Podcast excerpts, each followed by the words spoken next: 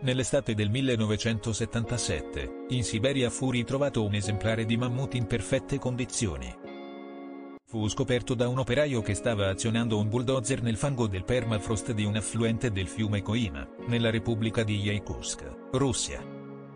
Con un'altezza di 144 cm, la creatura aveva orecchie piccole, zampe grandi e una pelliccia color rossastra.